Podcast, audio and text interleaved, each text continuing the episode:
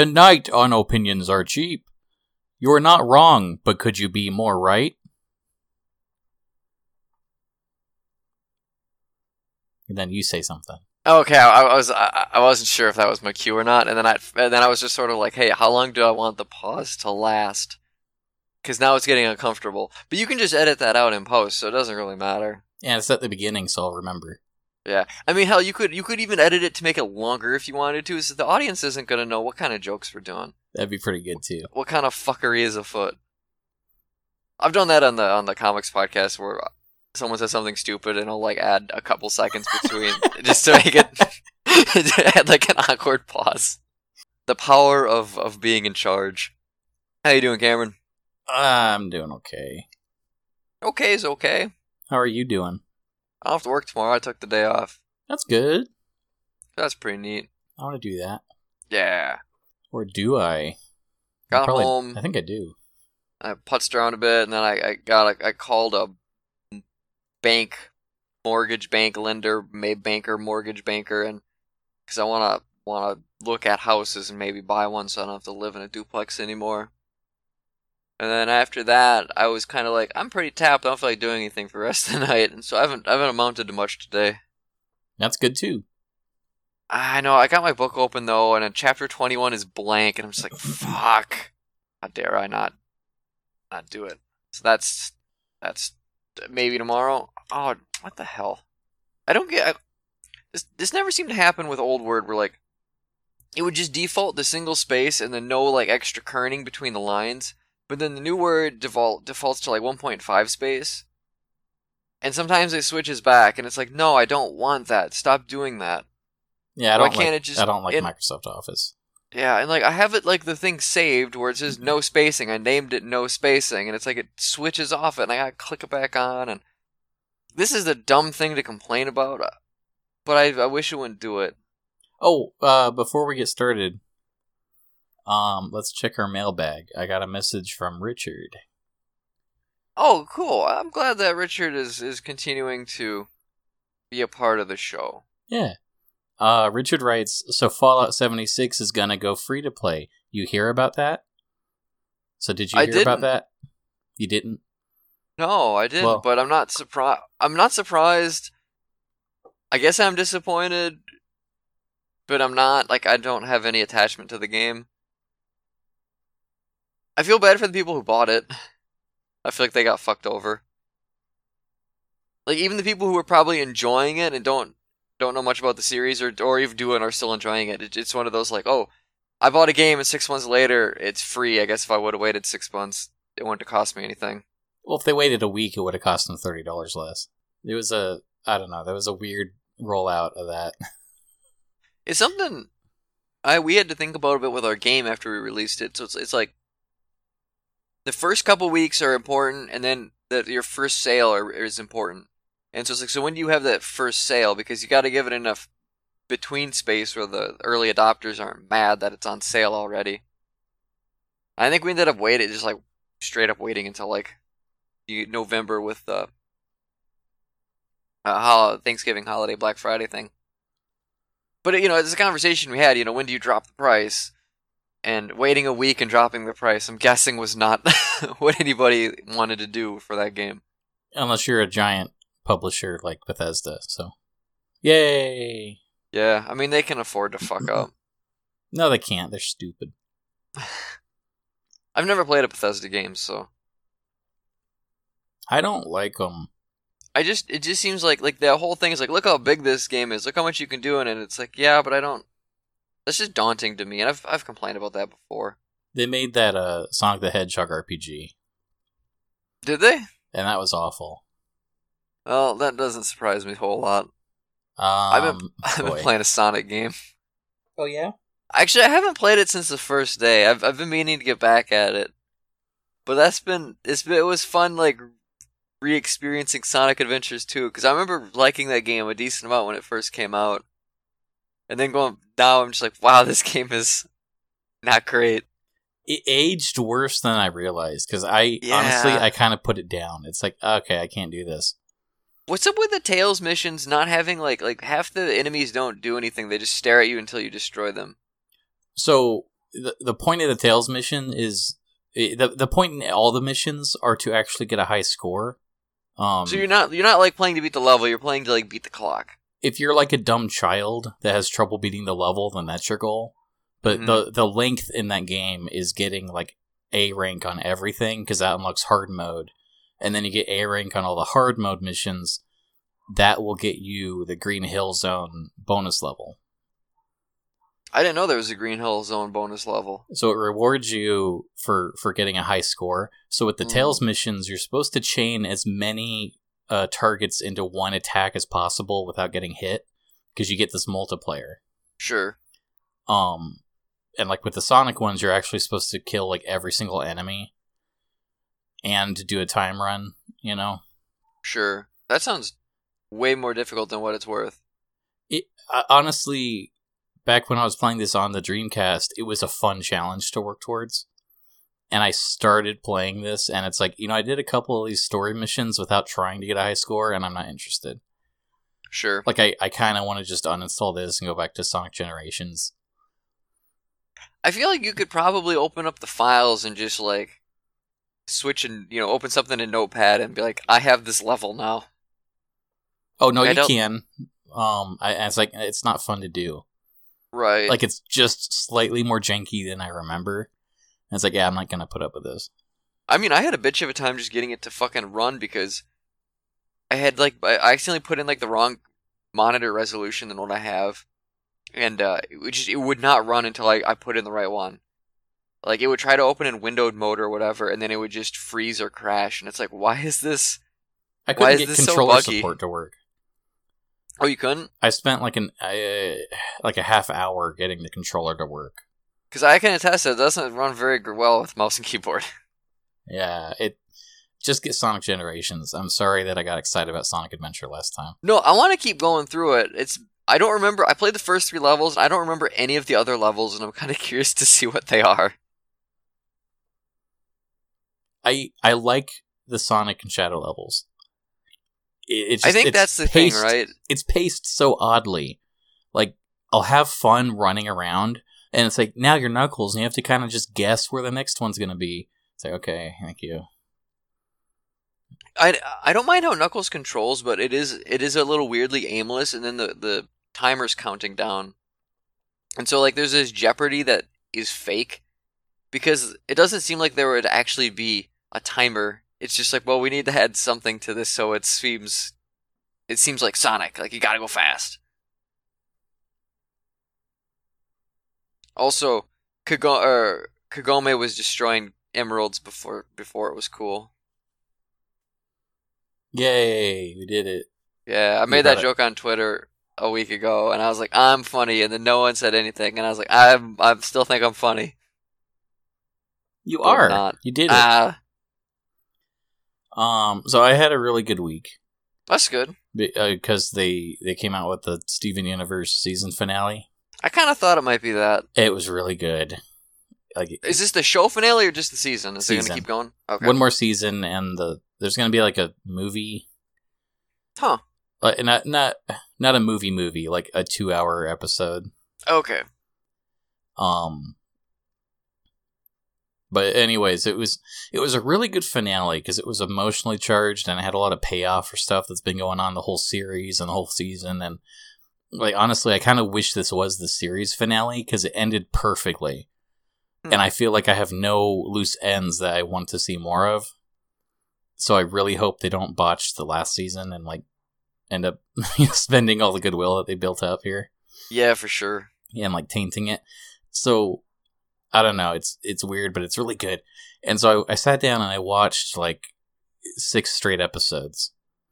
Wow. Um, because they they did they did this like mid season break and then they did this like big mega release of like here's all the episodes. And so I just sat down and watched it all, and it was so good. Um, and by the end, like I was almost ready to cry. Like it really got to me. Where are you watching this? Daily Motion Oh, is it all on there? Yeah. So, anyways, it was really good, and it's like I got to talk to somebody about this because it was just so like emotionally charging that I had to get it out of my system. Mm-hmm. And it's like I know you don't watch it, I know other people that don't watch it, so it's like, oh, I gotta find somebody that that watches this. And I don't know every single person on my circle of friends that I reached out to. I'd say, dude, did you see the Steven Universe season finale? And the response was always, "What are you gay?" Oh, And it's like, okay, I get that, but there's got to be somebody that watches it. So I log on to Second Life. It's like, okay, everybody on Second Life's gay. No one's gonna judge me if I ask. for and er- same thing. Everything goes back. She's like, well, I didn't know you were gay. I was like, okay, this isn't. Like, I can't believe no one watches this. And so I literally like, I I know. Um, I used to watch this with Richard. Mhm. So I text Richard like, dude, did you see the Steven Universe finale? And he texts back like, no, how gay was it? I was like, okay, just everybody. And it, it, it got me thinking. I was like, well, wait a minute. On Daily Motion, they had ads enabled, and each ad was a targeted one of two gay guys talking about their shaving techniques, Huh. and they're like really effeminate. And it's like, well, I thought the show was aimed at girls, like My Little Pony, hmm but it really seems like this is targeted at gay men. The only other person I know that really likes it is a lesbian. If that makes you feel any better. No, it does. I mean, the show is about lesbians. I, I thought the whole point was that, like, the femininity and stuff was supposed to be more appealing. That's kind of Like- the vibe I've always got when people talk about it. Besides the show tunes, I don't know what a stereotypical gay man sees in the show. I feel like that was the thing with SpongeBob, though, right? Is that they had done some metrics, and there was like, oh yeah, it turns out a lot of uh, peop- a lot of uh, people who identify as homosexual really like SpongeBob. Maybe it's just a cartoon thing. Maybe I don't know. I'm just like, well, SpongeBob's a great cartoon, so what if maybe just people like it? So I don't know. I thought that was interesting. yeah, that's I. You talk about it really highly. Uh, Emily, who I know, talks about it really highly, and I feel like at some point I should maybe sit down and try and watch it. But I also know that I guess like the first half of the first season is a lot more of just like a standard kids cartoon where they do the adventure of the of the day and then it's over. And so you have to kind of get through that before it becomes a kind of big epic story. Well, that's just funny though, because I actually kind of preferred it when it was a, a monster of the week. Hmm. Because I thought that those episodes were encapsulated really well. Sure. Um, there, there was one really good one where I don't think there was actually even like an actual bad guy, but I don't know. Maybe there was, but w- what happened was kind of interesting. uh, what ha- it was like Steven had a birthday, and the gems didn't understand what that was because they don't really age. and so fair. then it dawns on him, like, wait a minute, my friends have never had birthday parties. And he felt really sad about that. So it's like, well, I have to throw a birthday party for everybody. So he threw a birthday party for the gems, and he was like forcing his uh, family traditions on them, which is kind of like just kids' games Mm-hmm. and they're just they're not feeling it. They don't get anything out of this. And after like going through it all, he started to kind of feel like, okay, well, maybe the problem is that all this stuff is like kiddie. Sure. And he started to feel like he should be older and he should put that stuff behind him. And the more he got this self doubt, it started to like forcibly age him. And he actually like grew into an adult and eventually an old man because he couldn't stop aging and he almost like died from age because he felt actually- so old. That sounds pretty compelling. Like you started And- off with it, and it's like, okay, that sounds kind of generic kids Yeah, it's kind of silly. And it, it, goes actually into a different place. It, well, it really does. And what was neat was the gems are trying to help him, and they don't know what to do because Steven's kind of the first of his kind in a way. So they don't know how to fix this problem. And they don't understand the birthday stuff. They don't understand why he's aging. They don't understand what age is. Sure. And so they're like they're trying like like amethyst like turns into a little car it's like hey steven look i'm, I'm one of your stupid cars beep beep look i'm a car and then like steven just like starts groaning and like he grows a beard and and they're like they're like hey uh pearl put put your um we're gonna put a pie in your face and she has a coconut cream pie and she's like standing there like crying and she like just smears it on her face and she's crying it's like steven are you better and she doesn't know what to do, and it's killing him. And so then Garnet is always like the whole series. Garnet is the calm and balanced one. And so she's like collected and she always knows what to do and she always knows what the answer is. And she's just the leader of the whole team. And she walks over to Steven and picks up his like old body and just starts like violently shaking him. And they have to like pull her off. and like, Garnet, what are you doing? And she no, and she's then- onto something. If she treats him like a baby, he'll de-age. Well, it's just it was interesting because she You starts doing this like Cameron. almost kills him. And then that was the joke. I know, I'm good. Good. But Keep then- going. but then uh they they pull her off like what are you doing and she's like i thought violence was the answer because she doesn't actually know anything else. And it's like and she actually started to cry and she like you, you never see her eyes behind her sunglasses but then she has to like cover her face because tears are coming out. And it's the first time you see her express any emotion. Is this one time of fear. Hmm. and this one little moment was so important to the character later on where it's like oh wait she's not impenetrable. Sure. you know and so they start like arguing and then he sees them arguing and he reverts back to like a 40 year old adult and starts scolding them about not working together or something. And like his age starts fluctuating up and down as he, he feels these like obligations to act more his age and that forces him up but then he he feels sad about other stuff and that forces him down. And it was this interesting thing and and again it's all done in terms that a kid could follow so it's not that Mhm. deep but I thought it was really well executed. It's a strong episode. And I think that was the first season. So they I mean they started off kind of interesting sometimes. Sure. I have, I have a couple thoughts on that. One is that if I had written that, the gems would have realized that, oh my god, our friend is going to age and die, and we're not. And it would have been, it would have been dark, but a completely different kind. because that's where I go. Well, and really dark stuff happens in the show too. That's good. I like it when, when dark stuff shows up in kids' cartoons every once in a while, and I can just be like, ah, I get it, I get you. yeah. Good job. There's a couple of really kind of dark jokes in Gravity Falls. Uh, there's an episode where like uh, Stan, he's he's the uh, their great uncle, and he's kind of a con man. He's kind of a terrible person. Um, but he gets these like teeth that only make him tell the truth. And at one point they're watching TV, and he starts going on this like really uh like nihilistic like I wonder if there's nothing no meaning to life, and we're just gonna die and nothing matters. And he just goes on and on, and it pans over to Dipper and Mabel, and they're just like in the fetal position on the ground, just shaking, because they like can't take it.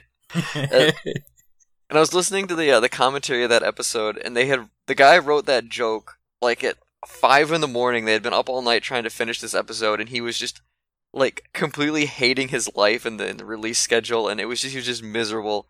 And so he writes this, and he's he starts laughing because it's one thing he's sleep sleep deprived. He's like, I think this might be the funniest joke I ever put in this show. And the other guy who's like Alex Hirsch, who's the the big director, is wants to keep the joke, but he's trying to like figure out how they can make it a little smaller so it doesn't take up so much screen time. and also, is Disney gonna be okay with this? Well, I guess we'll leave it in and see what happens. Um, man, watching that with with the commentary has been a fucking delight. But it is funny when when kids cartoons do go in like directions you don't expect like that because for one thing, kids aren't as stupid as you think they are. They'll they understand things like that, and and two, it's just like the misdirect is funny to me.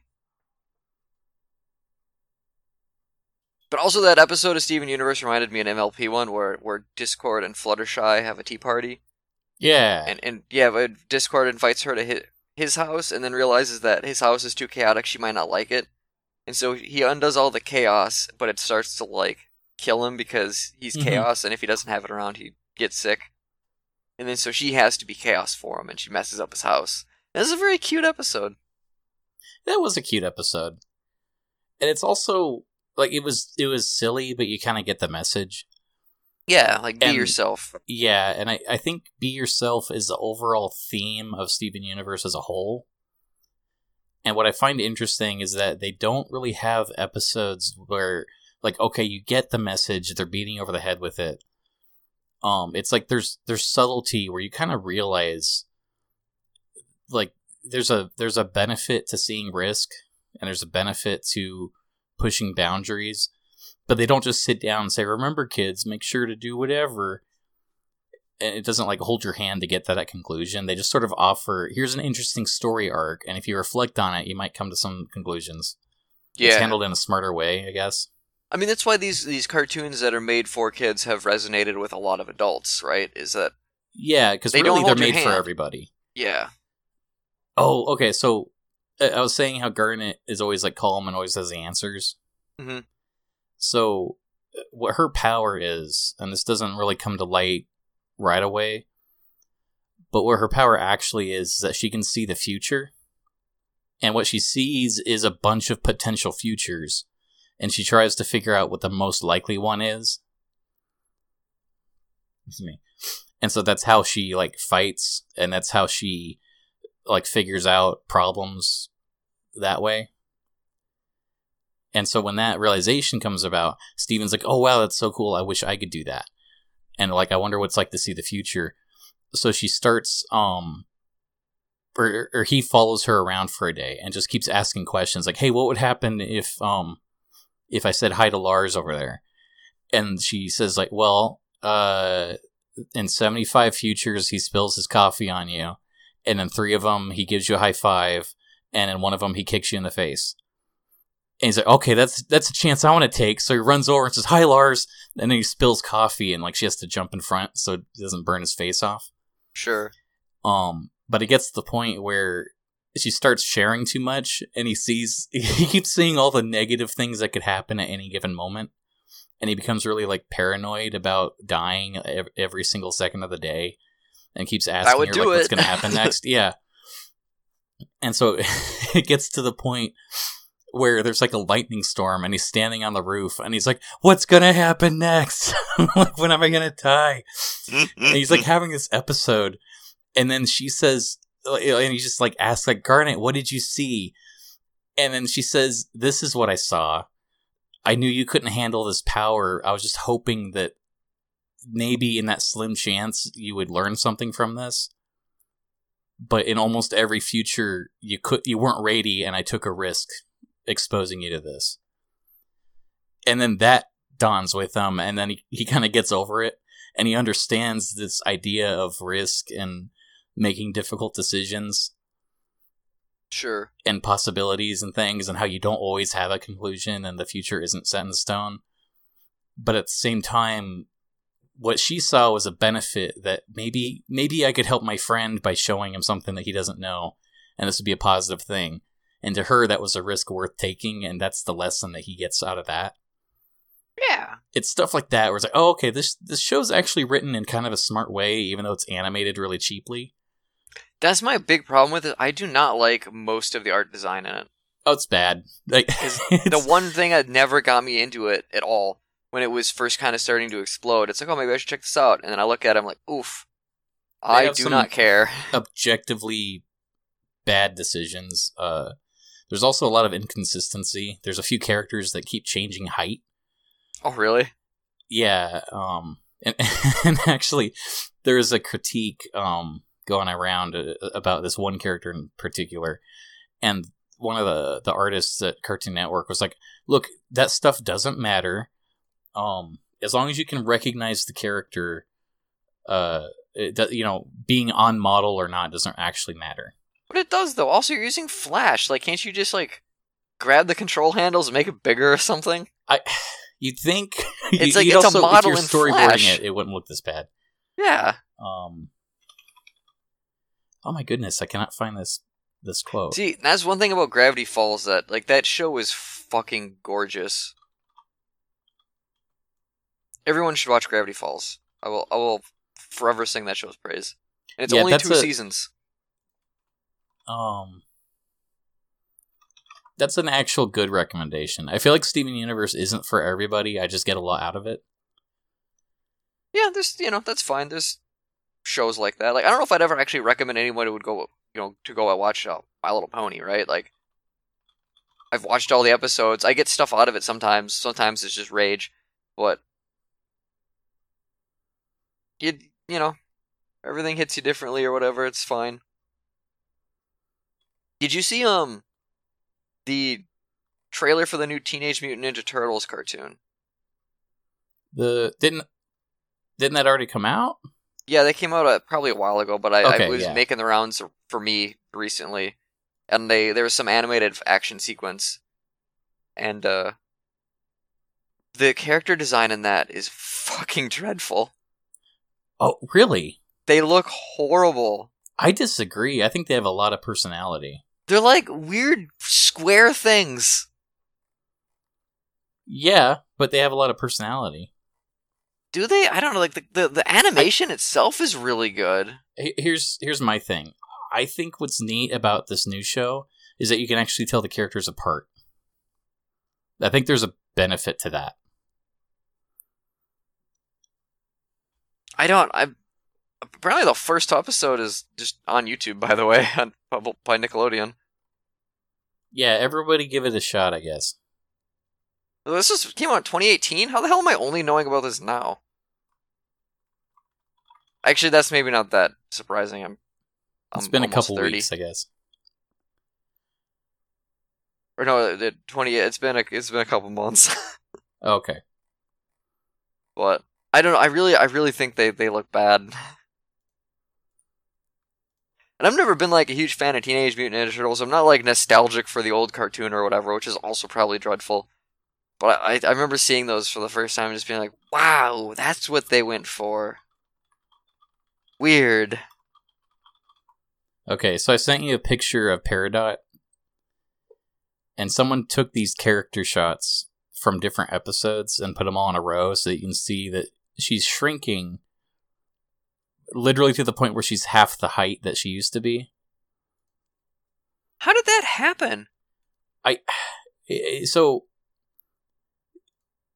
there's a she's introduced as a villain and she has these long arms with those little floaty fingers hmm so those are actually prosthetic arms and she's actually not that tall so when she when she loses her prosthetics she feels um like she has a story arc about blah blah blah or whatever and her being smaller makes her less threatening and as her character kind of progresses she becomes less and less threatening but part of making her look friendlier is they keep like rounding her out and making her smaller so that she's more in line with Steven. And it's like no one no one is actually paying attention to have we pushed this too far. It was just Sure. for the purposes of this episode, I'm gonna draw the characters like this because how this one shot looks is composed really good. They don't look at whether or not it's on model. That's really weird. It is. Like I can see not using the first one because the the floating fingers seems like they might be kind of annoying to animate because you have to like keep track of where where they all are.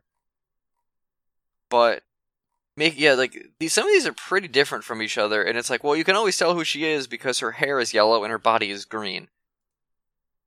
But yeah, I don't know like especially after watching all the the commentary on Gravity Falls where how the show looks and how on model everything is was like really really important to them when they were going and like they Yeah, because they're professionals. Cartoon yeah Network, Cartoon Network is not a, a bar to measure up to. I I don't know like Chowder was on Cartoon Network and Chowder yeah, was pretty great Back, back when things were good, and they just they aren't anymore. I don't know I think we're just older we like I I doubt like No, because they still they come out with good cartoons like Teenage Mutant Ninja Turtles, and it's like, oh, that's on Nickelodeon, where I guess they still pay attention.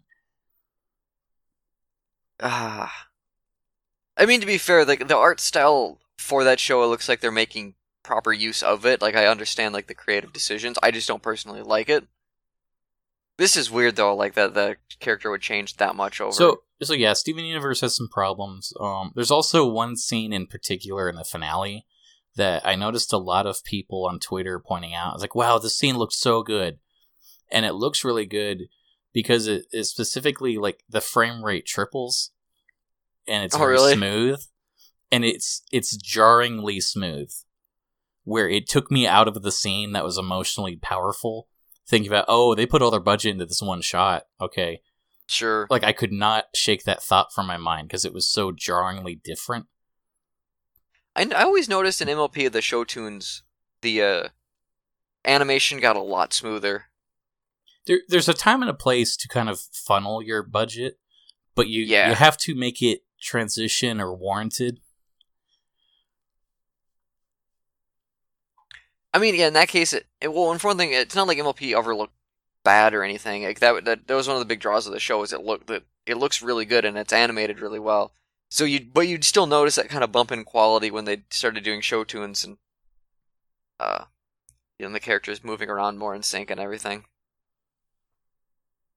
It was always like a good. It was a, a net positive in that case. Like it never took you out. It was always just like, oh, cool. Like this is going to be a high, you know, highly produced segment. And typically the show tunes in that show were pretty good, so that's probably going to be fun too. Yeah, and you know, I I really like the show tunes in Steven Universe, but a lot of them don't necessarily get the animation bump either. Uh, um, sometimes they do. There's a couple that are really important, and they they do a good job with it. Um, have Have you seen that one where Pearl is? Oh, uh, what's the song called? It's over, isn't it? probably not, unless you've linked it to me before. um, where she's dressed in a suit and she's like she's singing with this skitty the, city skyline behind her. Oh yeah, you have sent me that before. Sounds Um, familiar. that's a really good number and it's done really well. And it's also the only scene in that whole episode worth watching because the rest is kind of predictable and it's like okay, yeah, we get it, yeah, we get it. But that one was powerful and it works.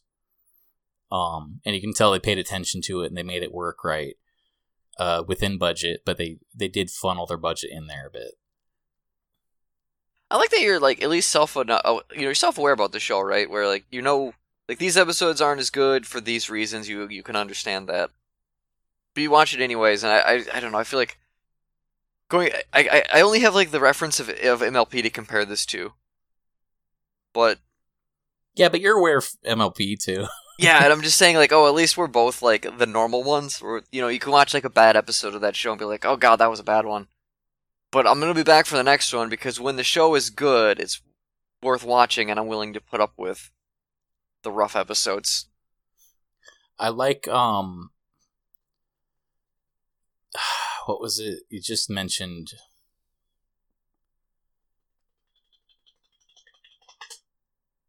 uh oh um we were talking about like the the lessons I get worked in Yep.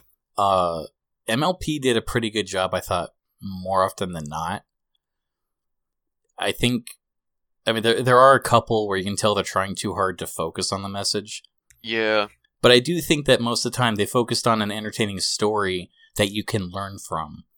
And they have the little thing at the end where it's like, today I learned about a thing, get it? But you don't need that to come to the conclusion. sure. So I, I do want to give them credit for that. My problem with with MLP is is every once in a while there'll be an episode where I feel like the the message that they're giving to the viewer is the wrong one to take away. There was a, a, a Rainbow Dash episode, I think in season seven, where you meet her parents for the first time and they're fucking obnoxious. And so you find out like, oh, this is why she never talks about her parents. She's kind of embarrassed by them. And at the end, you're supposed to be like, you shouldn't be embarrassed by your parents, especially if they love you. But they never address the fact that her parents are fucking awful and are really annoying, and someone needs to sit them down and tell them to fucking get just shut the fuck up. It's And I came like away from- Jerry's present pre- parents from uh, Seinfeld. Yeah, and like I came away from that episode just being like angry, like no, like Rainbow Dash was right. Everyone else is wrong. She's the only one that's right, and they're telling everyone that she's wrong, and she's. It, I don't even like Rainbow Dash all that much. like she got she got she got a bad shake that time, and so there there are a handful of episodes where they fumble some aspect of of that where like here's the what we're trying to convey in this episode but we did such a horrible job of it that maybe you should be coming you know away with a uh, completely different reading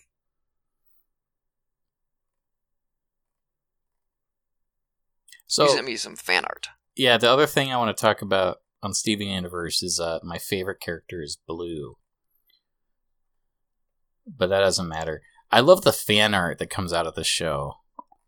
Because I feel like a lot of it is much more stylized. And there's a lot of like quality and interesting stuff that comes out of it. sure Um like there, there are shots of the show that are genuinely well composed even if they're not well animated and I like the color choice in the backgrounds and everything. And I kind of wish, like, man, I, I want an alternate reality where this show got a decent budget and nothing else changed. Is that like animated in in the United States and everything, or is that sent overseas? I'm guessing it's Canada.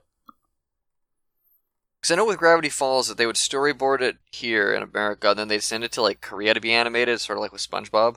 hmm And I'm wondering if that had, you know, where it's So, animated is probably plays a pretty Cartoon- big role. Yeah, Cartoon Network, most of their shows are done this way, where they're written and storyboarded by storyboard artists in the Cartoon Network factory in San Francisco. Okay. And then the storyboards are given to an animation company up in Canada. Um, and then that's sent back to the US. And so what they're pretty much doing is okay, for this scene, here's the storyboard, here's all the instructions, here's how long it's supposed to be, or whatever. You know, there's details and things hmm and they more or less like give it to a team and say, okay, um, this scene is going to have X number of frames, so draw that many to make this happen. And they do it, and they pump that out, and then they send it back, and it gets kind of edited in sync and everything. Yo.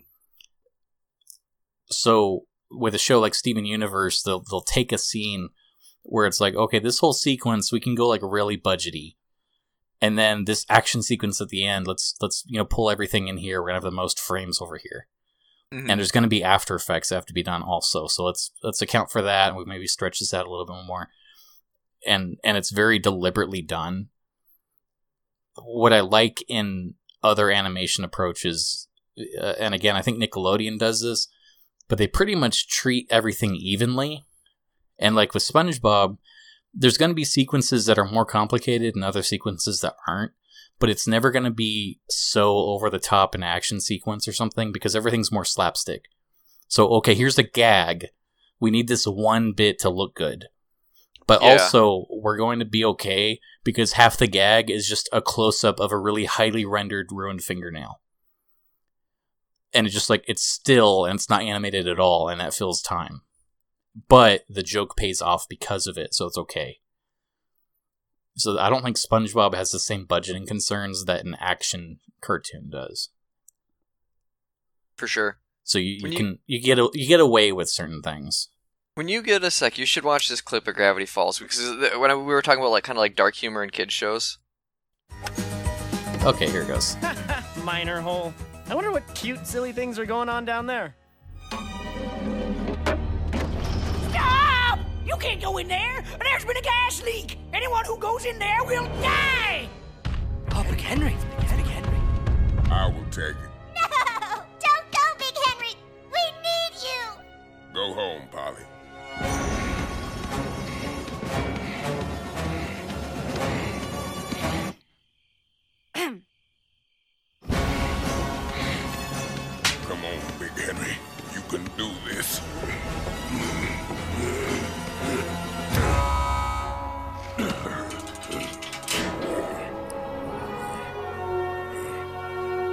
He's like passing out. With the picture. Okay, so for for the listeners, in this scene, Mabel and Dipper are playing mini golf, and all of the the, the golf courses, the the holes are, are run by little golf ball people, and uh, they hit a ball into a cave, and it, the golf ball people in the cave are trying to maneuver the ball so they they get a hole in one, but there's been a gas leak in this cave, and they can't go into it or they'll die. And so this big golf ball character named Big Henry with a really deep voice shows up and says, "I'll do it." He pushes through and he starts slapping himself because he's like the gas is getting to him. And then he gets the ball in and he falls over and he pulls out a, a picture of like him and his daughter or something and then he dies. and then the ball goes out and that's the end of the scene. And when I first saw that episode, I was like, for one thing, laughing extremely hard because it was very funny, but also just kind of shocked that it was in that show at all. And well, I was listening to the commentary on that episode uh, yesterday, and they said uh, this wasn't in the show. This wasn't in the, the, the script or the storyboards. It was added in later because they had to fill a bit of time. And I think it was Matt Chapman who, uh, Strong Bad. He, he actually did a lot of writing for uh, uh, Gravity Falls. Who put that in because they wanted one more little like scene, and they somehow got they got it okayed. And the night before the episode released, Alex Hirsch, who, who runs the show, was like, he said he couldn't sleep. He was afraid they went too far, and that like, like this would be the thing that like made everyone realize he was a fraud and an awful storyteller. And like he's like, oh my god, we we should not have done this. Like we should not have done this. And then people people thought it was really funny.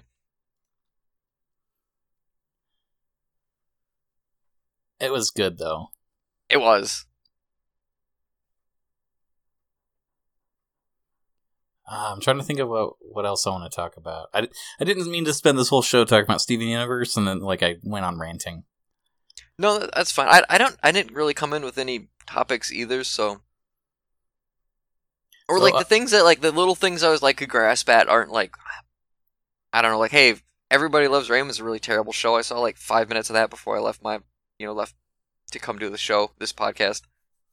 I don't I don't and Everybody Loves Raymond. They're always eating food, but they never finish any of the food they eat. They're Italian. I don't get it. Like they opened the episode, Robert grabs like like Deborah's got cookies, and Robert's like, "Oh, cookies," and she's like, "Yeah, I have some." He grabs like six of them, sets them on the table, and then just doesn't eat them. So he grabs like a full fat fist of cookies and puts them on a different spot, and then they're forgotten. And it's like, why would you do that? For one thing, you grab one cookie, you you fucking maniac of a person, and then you eat it like a normal human being instead of not eating it. Like, who picks up a cookie and doesn't eat it? Raymond. And that's literally all I have to say about that show. I, it, bothered me. Ah, it's fair. I don't. I, I I don't really know what else to talk about. To be honest. Um. Hmm.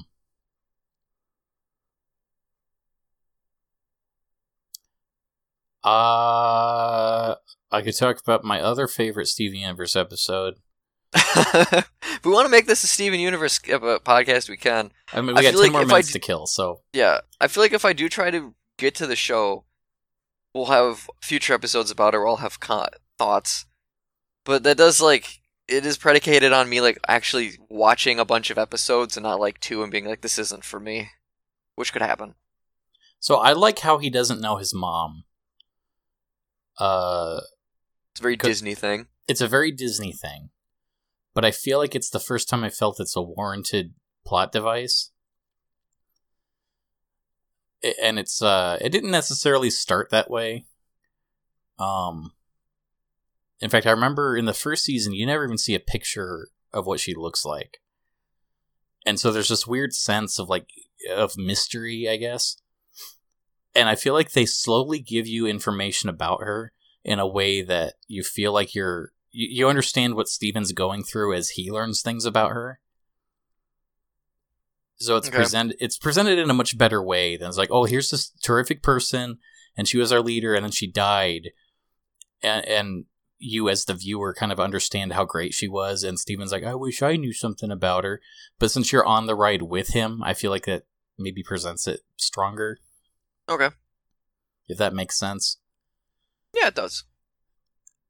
and there's just this uh there's this very interesting relationship that Pearl and Rose used to have.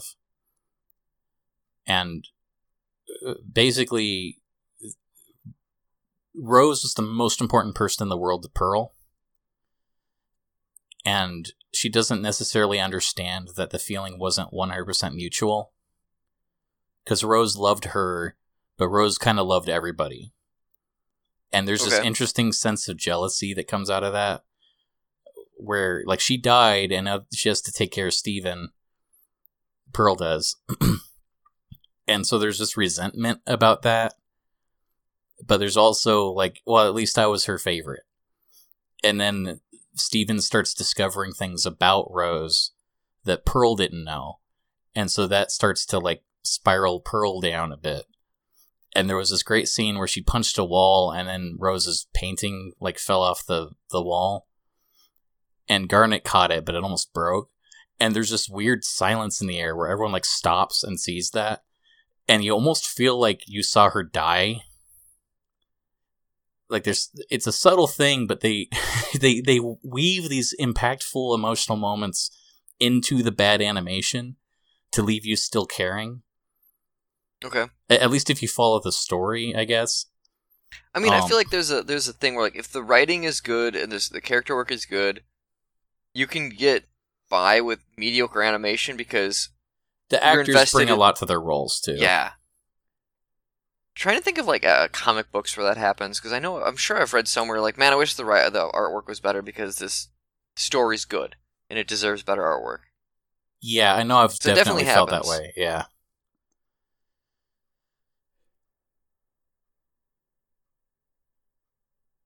And then you got fucking like like what is it Mark Millar who's really bad at writing but he gets like really good artists to to draft his shitty characters. Fucking piece of shit.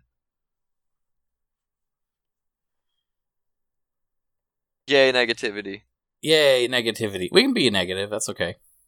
I don't know. I'm trying to be less negative, but I don't know if I'm succeeding. You know what? I, I know we did that show about negativity, hmm but I was thinking about the importance of negativity because if you don't ever get feedback, you don't learn from it. hmm So I don't know. I, I think um I think there's room for both. Oh yeah. And balance is important. But perspective Balance- is important. Yeah, and I feel like perspective is a thing that sometimes people lack or I lack where it's like this thing is really upsetting me and it's like, yeah, but that thing's not important. Don't, you know, go be upset about something better. Oh, so you know what really upset me? Um, and not to get into politics or anything, but uh, there was that whole thing with those those kids with the MAGA hats. Sure, the wow with the Native American Yeah, that sh- bat. and so that well, that whole story that is what it is, and I don't even I don't really care about that stuff so much. But I saw on Twitter somebody was commenting about the story, and they said, "I don't like Trump and I don't support Trump, but I'm buying one of these MAGA hats because of all the outrage and the hatred that people direct towards people with the hats without reason." Um, so I'm gonna buy one of these hats in protest of those people that don't like hats. That's a very internet thing to do. Well, it's a very internet thing to do, and I don't even know who this person was because like somebody somebody that I follow who follows somebody else retweeted this. So it's like I, there's no reason for me to see this tweet. It's Mhm. some nobody, and for some reason I was really upset that they're buying a hat that they don't believe in. And it's I- like it, it- it's not even about the Trump thing. It's like this could be about anything. I'm not going Right. to go out and buy Kingdom Hearts specifically for all the people that don't like Kingdom Hearts just to show them. You know what I Yeah. mean? It's And- like this is the dumbest thing I've read all day, and for whatever reason, that tweet like haunted me for two days, and I was like angry about it. it's one of those things where like spite is a weirdly powerful emotion like the idea of doing something just to piss someone else off but and that's the only reason to do it. And i think like that'll like the, idea of spiting someone will never go away but the internet's made it popular.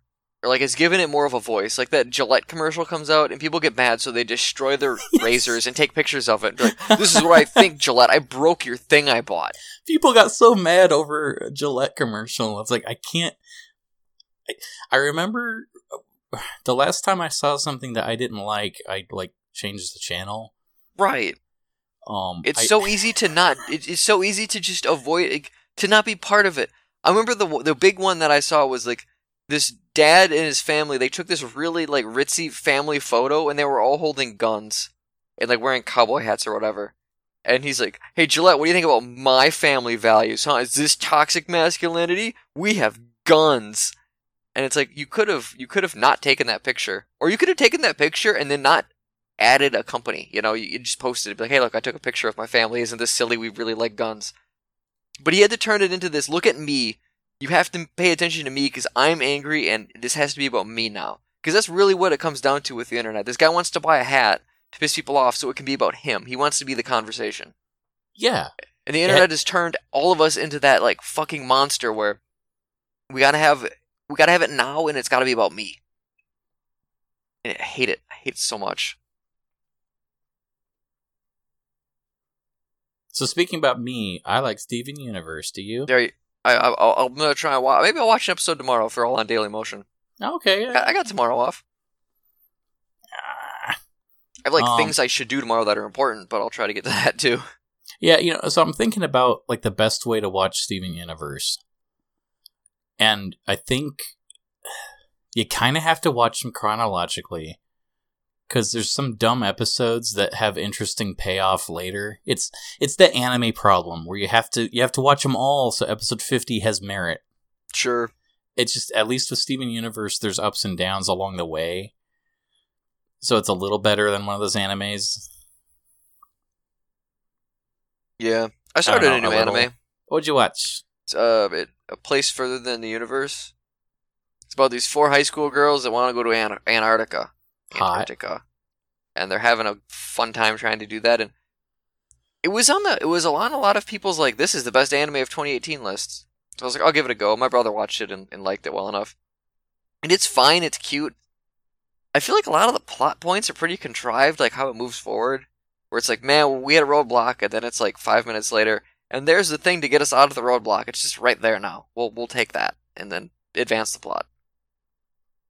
And so it's fine. I'm enjoying it. is is it's very it's a relaxing show because the stakes are super low and it's and the character work's been decent. But it, it does kind of bother me like this. I don't know, like like oh man, how are we gonna get here? And it's like, well, I googled a thing and we could do this. It's like, well, that's kind of lame. I mean, it's I guess realistic because if I have a problem, I Google it too. But it's not really what I want to see in a in a piece of drama. If that makes sense. No, I think it does. It's cute though. I mean, I, I so far I'd say it's worth a watch. The artwork too, it's cool. Like there- there's a lot of um like white highlights in the, around the characters as outlines, so it's more of like instead of like black outlines, it's like white ones. Not always, but sometimes depending on where the lighting is, and it looks neat. It gives it a very vi- distinct visual flair that a lot of shows don't have. Oh, okay. You just reminded me of another episode of the Steven Universe that I want to talk about, but I mm-hmm. won't. Just in case you end up enjoying the show and watching it, I don't want to spoil this one. Okay. But if you end up watching the show and not liking it, let me know and I'll tell you about this one cool part that happens later. That sounds fair. I'll take you up on that. This is good podcast material. I know this. Is, I feel like this episode's been pretty weird. So, everybody at home, if you like Steven Universe, you can write to opinionsarcheap at gmail.com and say, What are you, gay? Just like all my friends do.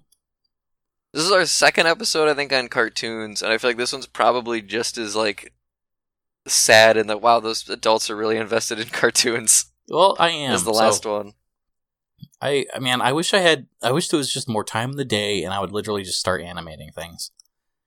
Sure. Because I love animation so much. And it's fun to do. I hate all of the all of the fun, big, important hobbies take a lot of hours. So I had this realization. Um, so episode four of Starbarians came out. Do you like Starbarians? I've never heard of Starbarians. I like the name. Oh, I'm sorry. What? I have no idea what this is. Wow. Okay, we're gonna watch some Starbarians after the show. Okay. Um, so they're they're classically animated. It's digital, but like literal, just frame animation, like it used to be. Okay. Very good, very very raunchy, rough sense of humor, but it's it's super neat. And it took the guy like I don't know how many years it's been since episode three came out, and he literally did an April Fool's episode to fill the time, just to acknowledge like, hey guys, I'm still working on it. It takes a lot of time, and it, it's really funny to me how everybody was so excited that fi- like he was teasing it like okay everybody tomorrow starbarians 4 comes out. And everybody was so excited because it's been years and he releases it and it's like three minutes long and nothing actually happens like it's set up for episode 5 Sure. and then and then the, cre- the end credits come up and there's this theme song and it's like wow this was like it was like four years to make these three minutes and i didn't get anything out of it and as much as i enjoyed it it's like i don't know how much money he makes off of these i don't know what his day job really is but Yeah. it was like the the amount of work that went into this one thing that had a couple gags in it was interesting. Like I understand where cheap animation comes from because it's just so impractical to do things well. Yeah. Um but anyways, my point was I had this idea that if I have an idea for a cartoon, I may as well just storyboard it and upload that and go, "Hey everyone, here's a storyboard for a skit." And just leave it there. Cuz no one will actually care more. Like the the amount of time it would take to fill in all the frames and color them all is Well, and you completely doing, like- disproportionate. you You know. end up doing uh, like voice work to it and stuff. I think people would be engaged by that. I I, sh- I shared this a handful of weeks now where this guy did a his his comic book. It was like a, a Steve Boy Hot Dog, and it was like uncolored, just the pages, and he panned through the pages, and he he did the he wrote, read the dialogue and funny voices. And normally he does animation, but animation takes so fucking long that he hasn't been kicking stuff out. So he did this, and I was like, you know, this is a a decent middle ground because I like his I like his voice work and I like his writing, and there's still a visual element. So like to me, it's hitting all the boxes I want. It it just doesn't look as pretty, yeah, but it, doesn't need to. it lacks a polish, but the polish isn't the meat. Yes, and it's um it, it's funny to me how there's like there's web comics out there where it's like here's three panels and and i mean and you know how fast i draw i can crank something out in an hour and it's complete Yep. and so that's kind of the appeal that i always had with web comics is like well i can just crank this stuff out if i have a good idea i can just fart it out and it's done and it's good and people like it and then i'll see like somebody could spend months animating a 60 second short for youtube that's more or less a gag that could fit into a three panel comic. yeah, And it's like, man, as much as the animation's of treasure, and I love the art form and I love the quality of the work that he did, it's kind of sad that um like like well some of Oney's stuff, like his more popular stuff, it really frustrates him because it's the stuff he spent the least amount of time on. oh sure, Because he'll animate a whole like show. They were producing a show that they were pitching to Cartoon Network and Adult Swim and uh and Comedy Central and everything. Did, did you ever see Hellbenders? no, that sounds familiar though. Like they wrote up a whole Bible. They they have these like thirty minute scripts done. Like Oh, they wow. they have enough content to literally do the whole first season of a TV show. And they put out a couple like test pilot animation things that are like they're these investments. And none of that stuff has as many views as here's a Harry Potter joke where he goes, Leviosa, Leviosa. And it's Oh, just yeah. people making funny voices for two minutes and it's done. And they sell t shirts and he makes money off of that. Yep. And literally doing all the production work for an actual TV show was not as lucrative as making a fart joke where you see Hermione's boobs or something. And it's it's depressing, but there's also a reality to it that you kind of have to accept. Yeah. I'm at a point with music, right, where I have an album re- basically written and recorded. I need to mix and master it. And I need to do that before I start working on other music, but I'm also like itching to make more music because I haven't written music in a while now. And it sucks because it's like, no, I really, really should just do like one project at a time or I'm never going to finish anything. But I'm at work and I'm listening to music and I'm bored and it's like, God, I wonder if I could make a song like this. What would I start with? Well, you know, you just start thinking and. And then there's so many YouTubers out there that like have a ton of views and all they do is uh covers of songs or whatever, and like people really like their covers. And covers are cool. I, I like I, I get the appeal, but it's like yeah, if you play an instrument really really well, learning how to learning a song with it doesn't take that long. Like my friend Thomas, who's a great guitarist, like he can learn a, a, a song really fast on his guitar, and then you know if he wanted to, he could he could do a bunch of of covers of you know popular bands, and probably get way more views than his original stuff because people want to see stuff they're familiar with, and I don't know the whole whole thing sucks. It, it's all frustrating if you want to make like original high quality stuff.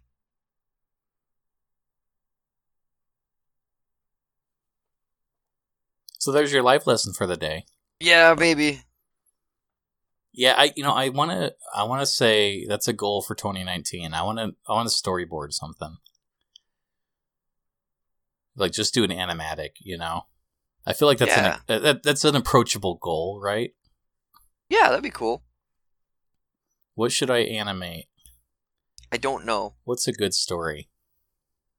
At some point, we need to start our comic book too. Still, I guess I'm not thinking about that one as much anymore, but I would like to still do that at some point, and I I don't want to forget that idea. I was I was trying to draw characters for that the other day, and I just I can't I can't force it. Sure. Um, I mean I don't know what your creative process is. Do you, when when you think of a character, how do you how do you how does a character go from absolutely nothing to you know it? Um, Like the I actual usu- conception, I guess.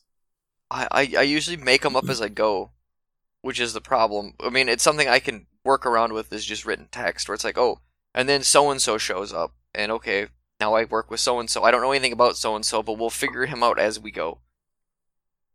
And I feel like it, it can make things more organic because you're learning with the story, you're learning with the other characters, but it doesn't work with a visual medium where you really need to plan things out and be like, no, how, what does this character look like? I have to draw page six.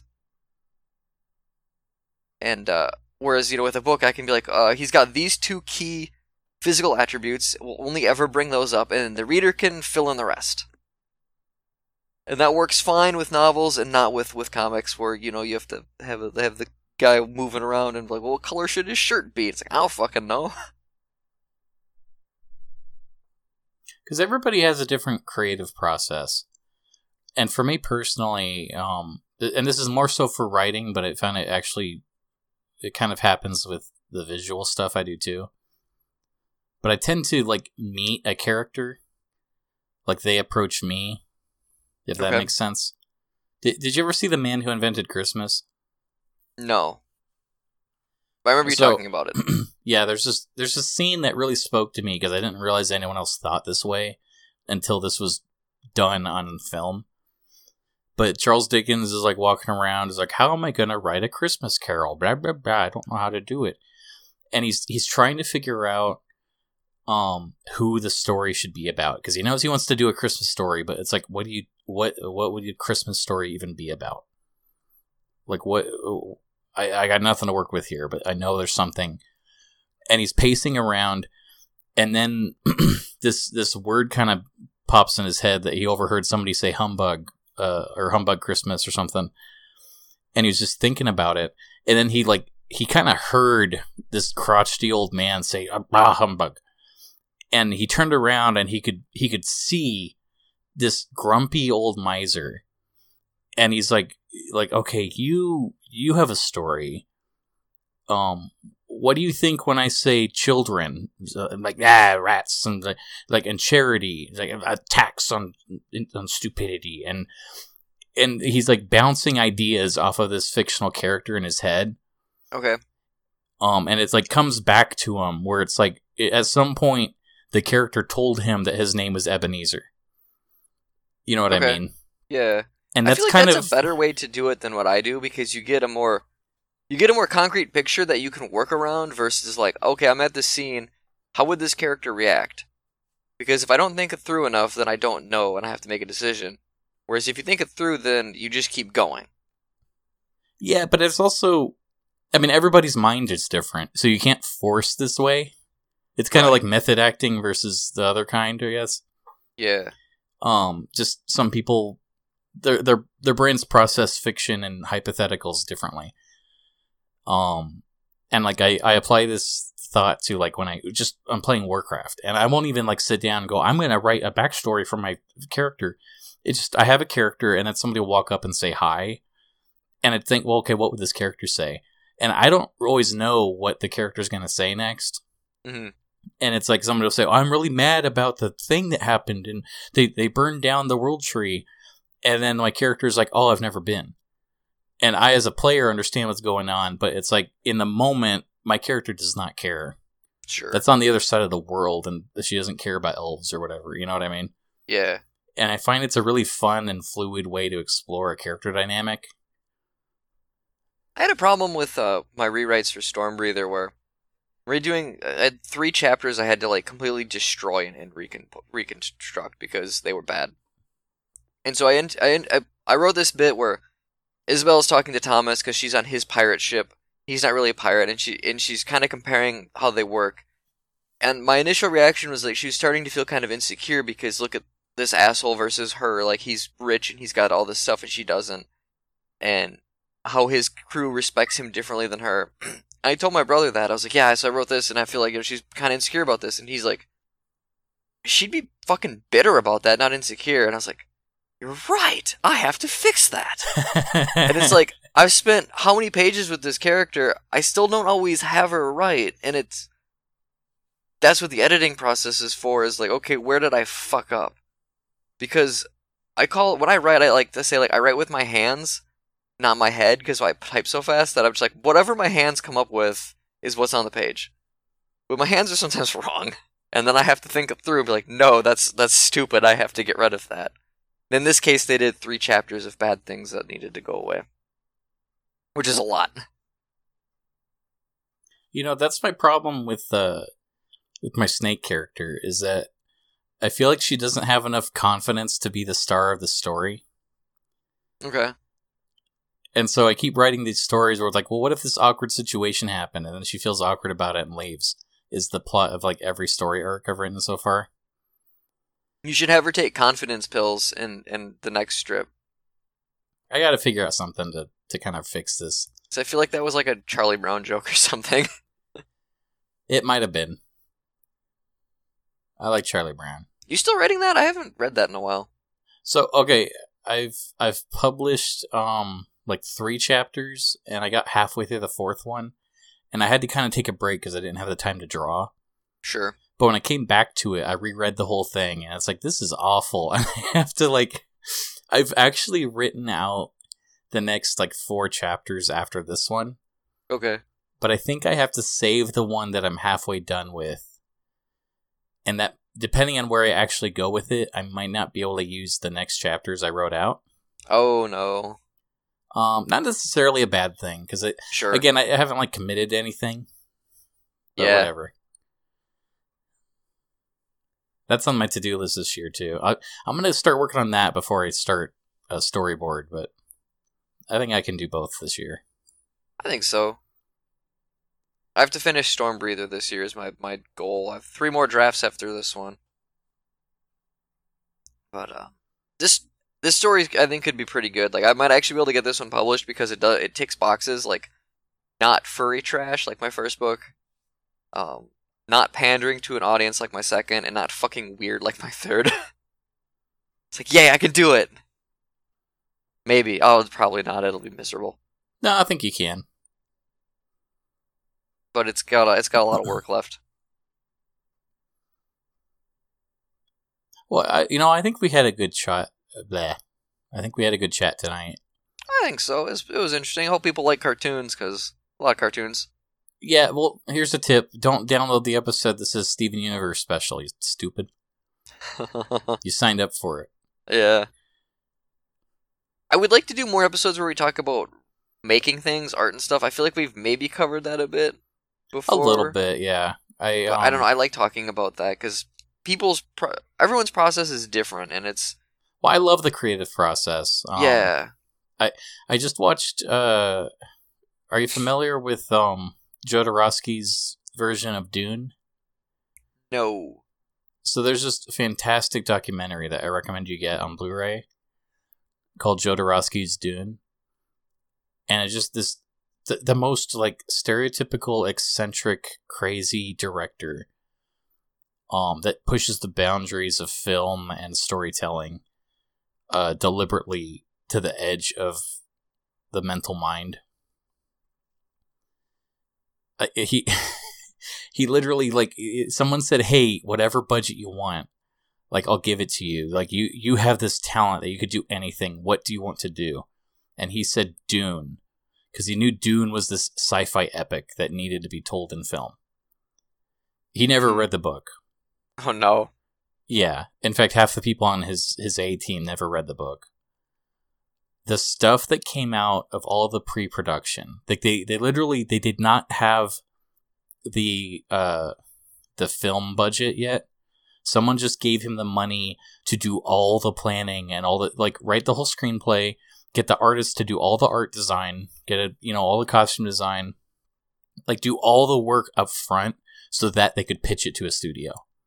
Oh wow. So there's this gigantic Dune Bible of how the movie would go. Like shot for shot, every single frame of film, like just storyboarded out completely and and all the concepts and all the and some of it is really trippy and out there and way ahead of its time. Like this is before Star Wars came out. And it would have blown Star Wars out of the water. Like it is insane how much work this guy put into it. But hearing him talk about his creative process and the way that he talked to people and the way that he inspired people to to push the envelope for themselves like he he went out and got these artists that they're they're good but Jodorowsky had this idea it's like hey no you are going to make Dune real and like the, the he would talk to people in a way where like they were literally hallucinating colors and could see the future and they knew that he was right Sure. because he was so charismatic. Like it's insane. This this documentary is really good. But It's a good thing he didn't make people drink Kool Aid. I don't know. He might have. I, it's super He seems like he's, he's could have been a good good man for that too. um, i- i- and, and again, he was he was actually he, he was talking about the film and how it would literally enlighten a generation. Like it would be the next step in human evolution if people would watch this film when it was done. Like this is how confident he was in it. And it would cost too much, so they didn't make it. So he's like super depressed that all this work was for nothing. And then they got some other guy to make a Dune movie, and so he's super depressed. And his sons get him. It's like, no, no, don't give up. Like you, you have to face this. We have to go see the Dune movie. And he's like, no, no, if I see it, I'll die. No. But they get him to go, and he's sitting through the movie, and then he starts smiling, and then he starts laughing because the movie is awful. he's just, he was like so relieved that this other master director could not pull it off, and it made him feel better about himself. Nice. and and it's just and he he took a lot of these ideas and he adapted them into um into the comic books. And he told his own story that's not called dune and like adapted that into a comic book. And and a lot of the the art design and stuff that went into this pre-planning like this this huge bible they made they shipped it out to all the studios and then all the studios rejected it but then they started stealing his ideas and you see stuff in alien that was from his work Really. and you see stuff in Star Wars that was from his work, and it's like he, he basically he accidentally, even though he didn't set out to do this, he created an educational source of inspiration in a way that permeated Hollywood and ended up seeping into all of the most iconic movies of the next like 30 years. That's crazy. It's insane how perfect and how good all this work was, and then it didn't get made. Huh. So I I recommend this. You know, there's some non-Dune timeline where that movie got made. Yeah, It's not this one. Is that your Glad Space? Is that documentary? Because that sounds pretty cool. no, my glad space is a uh, stubborn pokey. They opened a stubborn pokey at the mall. It's really good. I recommend you go go to it. The restaurant? Yeah, do you love pokey? I don't. Never had it. All right, That Japanese candy stuff. sure. Pocky, pokey, was it? Whatever it is. No, dude, it's like fish. Oh no! I mean, fish is fine. I've never Over had pokey though. That sounds good. I'd I'd eat that. You should. It's good. My my uh glad space is equally mundane as uh I flipped my mattress or, or rotated it and I, have been sleeping a lot better now that I, I did that. So Oh yeah, make sure you rotate your mattress every six months. that's a they good. They tell you to do that, and it's actually it's actually good advice. Do it. That's it. We we want to head out. We want to say goodbye to the, all the, the listeners, the nice people. Yeah. Good night, everybody. Thanks for sitting through our rambles. Night.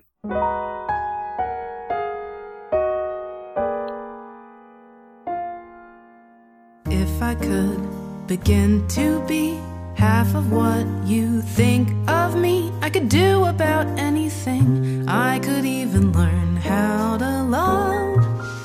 When I see the way you act, wondering when I